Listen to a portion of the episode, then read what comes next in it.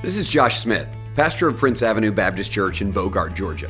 Our mission at Prince is simple leading people to trust and follow Jesus. And it's our hope that this sermon would help accomplish that mission. For more information about our church, visit us at pabc.org.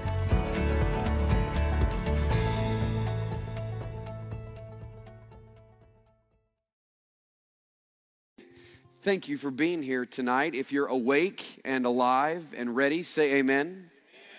I am uh, was thinking here as we were singing a minute, I could get used to this on a Wednesday. This is this is just good to hear you sing on a Wednesday night blesses me. I love that. Sometimes I just stop singing and just listen to you sing, and uh, it's good it's good to be able to do that. Uh, if you don't have one of these, you need one. You walked right by it if you don't have one. Uh, they're there over there. No condemnation if you walked by it. You could have been busy talking to somebody. Foggy glasses, mask over your eyes. I don't know. But uh, you do need one of these. We're going to be walking through this. We wanted to be as helpful as we possibly could on that. So those are back there. Make sure you grab one of those. I think it would be helpful for you. Uh, we, I told you last week that our goal in this kind of season, and uh, you know, I don't know what is happening in January. I don't know what's happening tomorrow, but um, for this season right now, we wanted to spend these weeks together focusing on four words in our discipleship pathway equipping you to live. Those four words, equipping you to live. And that's because one of the things that God has made clear to us is we have to be careful as your pastors, not just to put a bunch of things on the calendar and plead with you to come to events, but make sure that we're leading you in such a way that we're giving you the tools that you need in order to make this life of Christ a reality in your daily life. Uh, many of us coming from religious backgrounds and being raised in this, it is very easy for us to just do the right things and realize that our relationship with Jesus is stale, it is stagnant, it is not life giving, it is not moment by moment or daily. And so that's the goal of these weeks to equip you to live. We started last week with worship, and we're going to spend about five weeks total on what it means to live an upward life of worship. It's one of the three areas we want to equip you in. You will not be a growing disciple of Jesus Christ unless you know what it means to live a life of worship. If you're not knowing what it means to hear from the Lord, to receive, to walk with Him, for that to be real in your life, you won't grow. And so, what does it look like to live a life of worship? We defined worship like this last week, and this is not on your sheet. So if you weren't here last week, you can write this down. Worship is responding with all that we are mind, emotions, and will to the revelation of God. So you might want to write that down if you weren't here last week. Uh, I know those of you who were, were here last week already have that paper from last week in a three ring binder and have just saved it and collecting these. I know that. Probably brought that with you tonight. Thank you. What a blessing. Um, worship, responding with all that you are, mind, emotions, and will, to the revelation of God. We spent all last week on two words responding and revelation. Worship is this daily rhythm of hearing, receiving, walking with the Lord, knowing what He says, and then walking in obedience to it. Now, the reason that's important is because it shows that our life with Jesus is not stagnant. It's dynamic, it's changing, it's moving, it's alive. God is always speaking, He is always moving, whether it be through the circumstances around us, the people in our lives, His Word, the church. There is never a moment in which God is not saying something to us. And worship is living this life in which we are so in tuned with what the Lord is doing that we're just constantly living in that rhythm of revelation and response. But I will tell you, as I went home last Wednesday night, and by the way, this is what preaching is like. Preaching is like spending three days preparing a message, about 30 minutes delivering it, and the next three days evaluating it and knowing all the things that you didn't say right. One of the things I was concerned about last Wednesday night and Thursday morning was that simply talking about this idea of revelation and response might actually make it feel like the only thing that we're talking about is just obedience, just every morning, God, what are you saying? And I'm going to do that. And that could become legalistic. It, it could lead us into a non dynamic life where really we just wake up every day wanting our marching orders and whatever they are. That's what we do. But we're going to see as we close tonight why that could be an unhealthy thing. The truth is, I want us to see the relational aspect of what it means to walk with God. So I was thinking about this Wednesday night and Thursday morning, and then I woke up uh, Thursday and had a lunch appointment scheduled with uh, a man who's been visiting our church, and he and his wife had just come off of the mission field, and I asked his permission to say this tonight. Uh, but it was a, a, significant blessing to me uh, to spend time with him. And uh, he told me the story of how they had been on the mission field, but for convictional reasons, they felt like they needed to leave that mission agency. A massive step with huge implications for life and ministry, but they just were convinced it was right. They stepped away and uh, came back to this area, now working for his father's heating and air business and transitioning from the mission field to this, what seemed like full time ministry, now to this, just a lot going on. But I walked away from that lunch thinking to myself, that's a lot of worship in there. In, in the midst of a, of, a, of a very difficult situation, hearing from the Lord, having the discernment to know what is right, and then making a massive decision with all four children and bringing them off of the mission field back home because of a conviction, knowing that it's right, that's a worshipful act because you're receiving from the Lord and responding and courageously walking in obedience. And then just reminded that you can, you can work every day in heating and air conditioning or anything else and live a life of worship. Like that's that's huge for us to, to grasp that, that it's not that the pastor can live a life of worship because he reads his Bible all day, but I, I'm doing heating and air. No, no, no, it doesn't work that way. That as we are walking with Jesus and knowing him and experiencing him in real ways, no matter what you're doing, eating, drinking, whatever you do, it is possible for all of that to be worship to the Lord. And that should give significance to anything God has called you to do. Because in anything God has called you to do, there's the opportunity to worship. And I think the key to that is understanding one other word in our definition of worship, okay? So, worship is responding with all we are, mind, emotions, and will, to the revelation of God. The one word I want us to see tonight is this God. What I want us to see tonight, and it's right there on your sheet, is this your one truth is that God is a person who is to be known, loved, and pursued. God is a person who is to be known, loved, and pursued. As I begin to think about what it means to live a life of worship, I kept thinking that unless we think of God as He really is, which is a person, mind, emotions, and will, uh, who is to be known and pursued and loved, we will never get past an academic learning of Jesus uh, into a more dynamic and living relationship with Jesus. We must see him as a person. So think about this. Our mission is leading people to trust and follow Jesus. That's it, that's all we do, okay? Leading people to trust and follow Jesus, which means the goal of everything that happens in this church should be to get people to Jesus. Like, we want people to know Jesus. We don't want them to know just about Jesus. We want them to know Jesus. I have this conviction if I can just get someone to go after Jesus, I'm convinced they're gonna love it. If I can get someone really close to Jesus, I believe they're gonna like him and I think they're gonna love him and I think they're gonna find him life giving. So we just wanna get as many people we can to Jesus. And so we tell people about Jesus, trusting that God's working on some hearts and maybe we just say the right thing at the right time and God saves them. But it's all about Jesus. And how did Jesus do that? Well, he just invited a bunch of guys into a 12 week class for three years, every 12 weeks, another rotation. Christianity 101, 102, 103, 104. For three years, they came on Wednesday nights and went to a class. That's the Baptist Bible I was reading from on that one. What did Jesus do for three and a half years? He invited them into an experience of a relationship with Him. What was Jesus' goal? For them to fall in love with Him, for them to know Him, for them to be close to Him. And in the midst of all of that, they learned all kinds of stuff. But it's interesting to me that Jesus did not put them in an academic setting, He put them in a life on life, one on one time with Jesus. And He felt that the best preparation for them to plant churches and to advance the kingdom of Christ after He has ascended was that they would just know Him. That, that, that was the goal just to get people to know Jesus. And it's the goal is still the same to get people to know Jesus. Now, that sounds simple, but that's not a small task.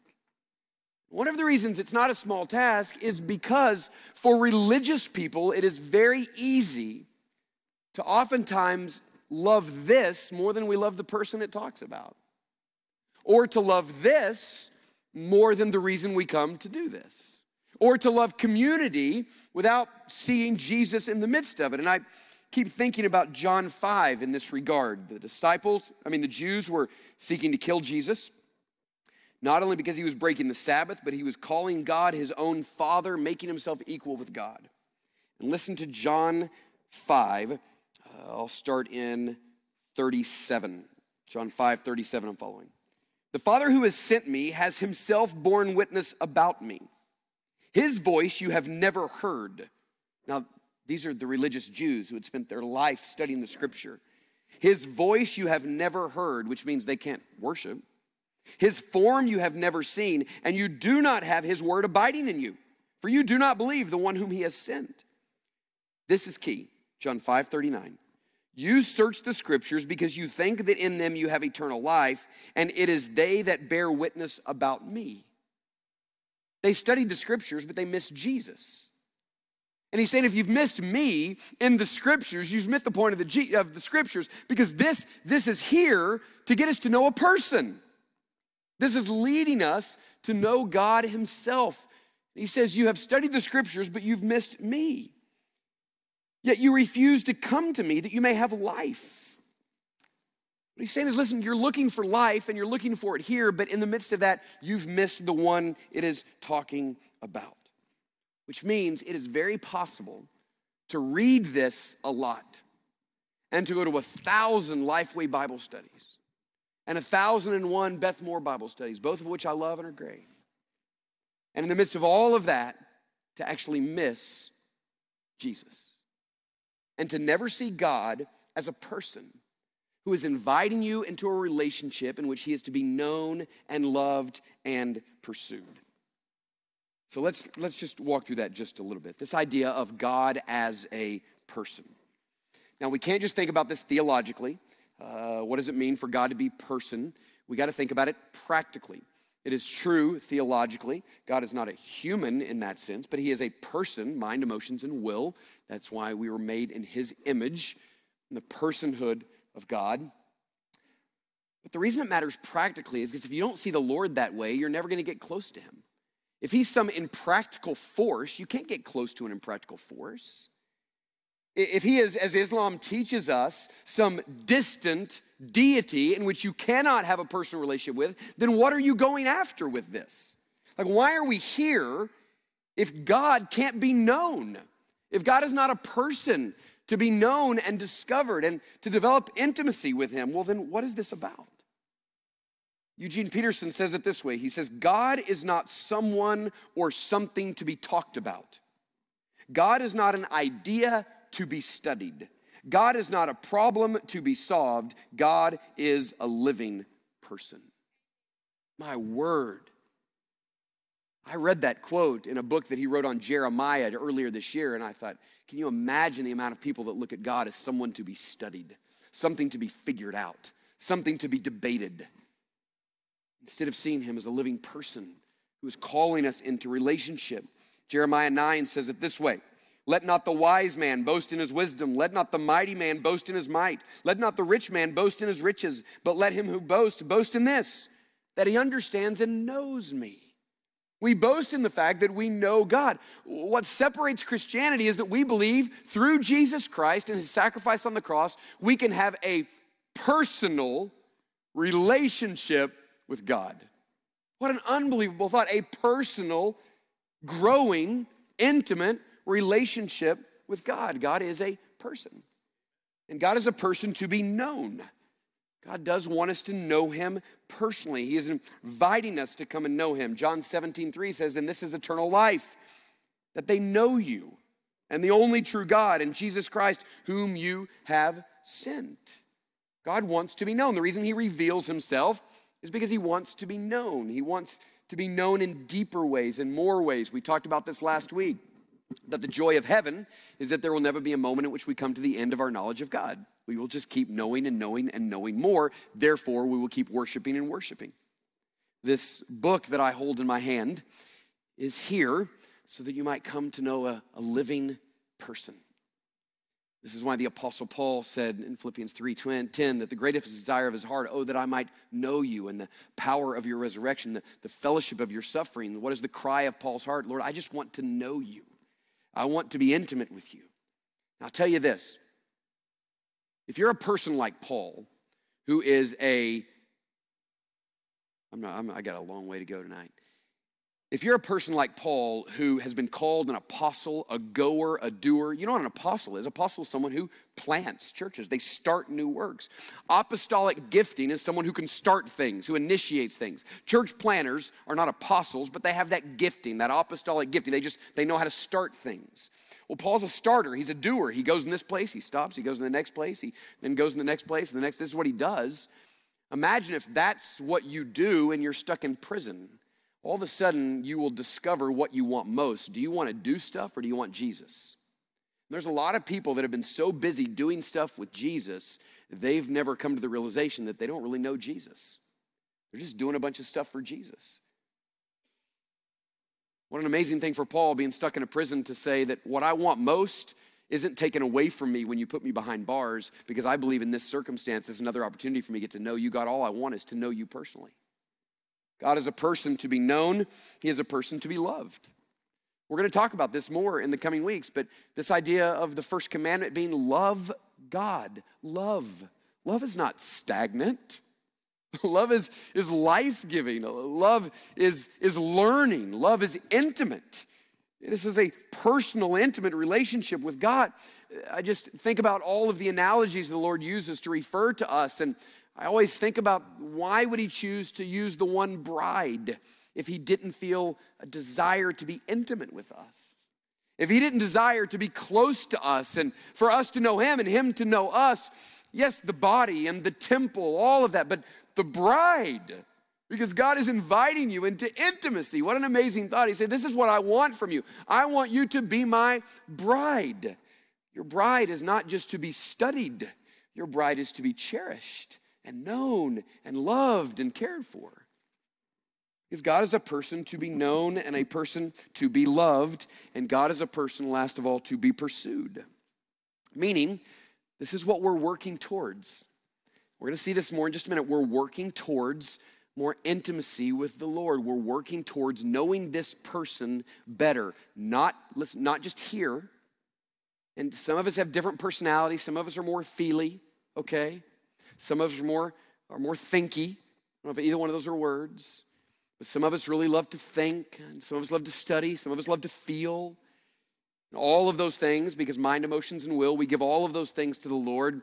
But the reality is, is God wants to be known and pursued, and in knowing Him, He wants us to be drawn into more closeness with Him, because the goal of knowing anything is that it might help us know God Himself. I had this um, revelation the other day about my wife. I didn't ask her if I could say this, but she's not in here and I think this is fine. And I promise you, she's working in the student ministry. She's not like just at home. But, um, and I doubt she'll listen to this. I'm pretty confident she won't go back and listen to me preach. I had this new discovery about my wife the other day that my wife is very much an in the moment person. 16 years we've been married, I just figured this out. Whenever I want to go to the past, she doesn't want to talk about the past. Like I like to dig stuff up, not from our past, but like I like to think about myself and why am I like this. She doesn't want to go there. She doesn't care. And she doesn't like to talk about the future. Like if I'll call her on an afternoon and say, hey, I want to talk about what we're doing this weekend, she's like, hey, I, am like, I got six loads of laundry going.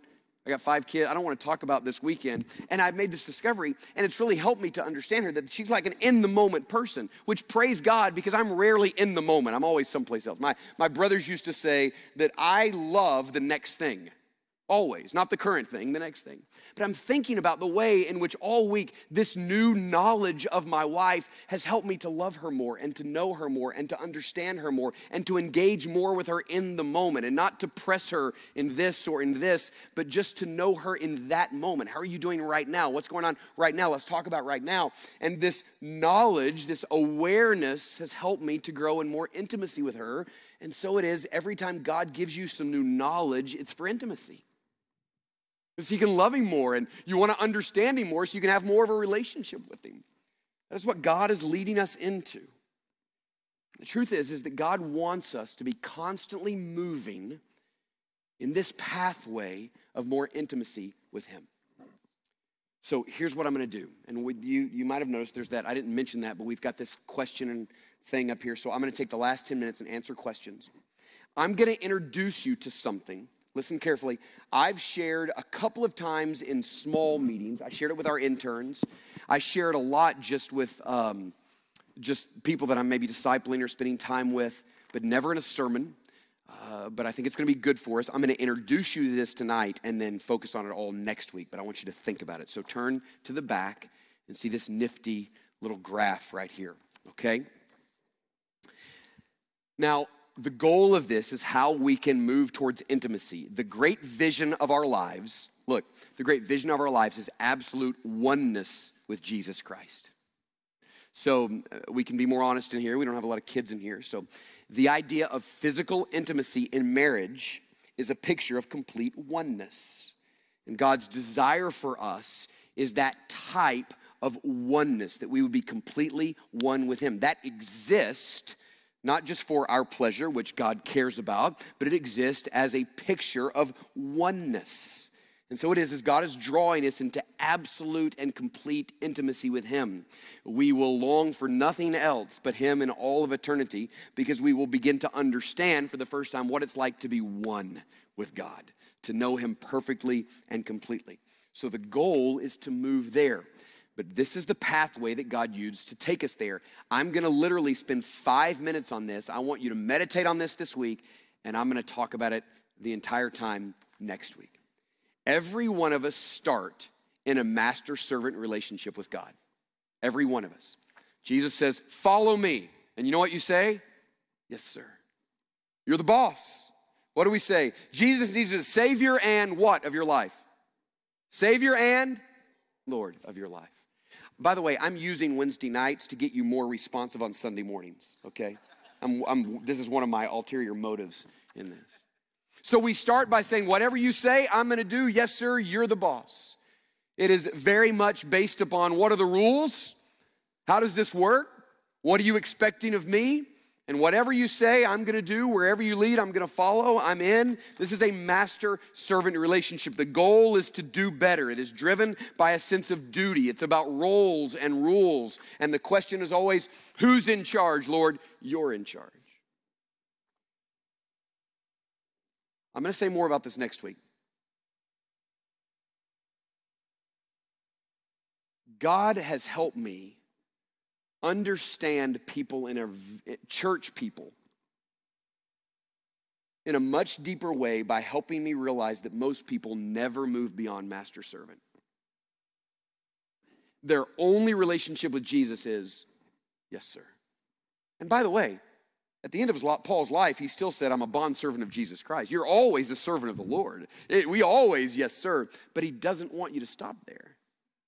And most people, I've talked to some of you about this later, that come out of, an, out of, a, out of a church culture that is, that is guilt driven and manipulative and rules and rules and rules, and every sermon is do this and don't do this and do this and don't do this. You can, in that environment, get people into a master servant relationship, but you can't get them beyond that. And frankly, the reason most churches can't get beyond that is because the pastor's never gone beyond that. So we start there, but God wants to, to bring us into a father son relationship. He wants us to know God as Father. That's a little bit more intimate. Now, it's still authority. There's still the, the Father. He's still the one in charge. He's still the one calling the shots, but now it becomes a little more relational. You know a father in a way that you don't know a, a master. And then he wants us to move into a side by side. You could put beside that friendship. He says in John 15, I no longer call you servants, I call you friends. So, you know what? By the way, that's at the very end of Jesus' ministry. He says that because you know what Jesus is doing for three years? He's starting with master servant. You're the boss. Wherever you say, I'll go. I'm going to follow you. He then teaches them how to pray and he introduces them to Father, which they did not have a concept of. And then, towards the end of his life, very nearly days, he says, Hey, I'm not calling you servants, I'm calling you friends. I, I want you to, to know me like a friend, where we're side by side. We're walking together. We're enjoying one another's company. The ultimate goal is this idea of, of lovers, that there would be this, this reckless affection with God where we are fully His. We want nothing more to know absolute intimacy with Him. We are satisfied. We feel treasured and secure. A, a servant does not feel treasured. But in an intimate relationship, you feel treasured. The goal is to, to hold and to cherish. What I've discovered,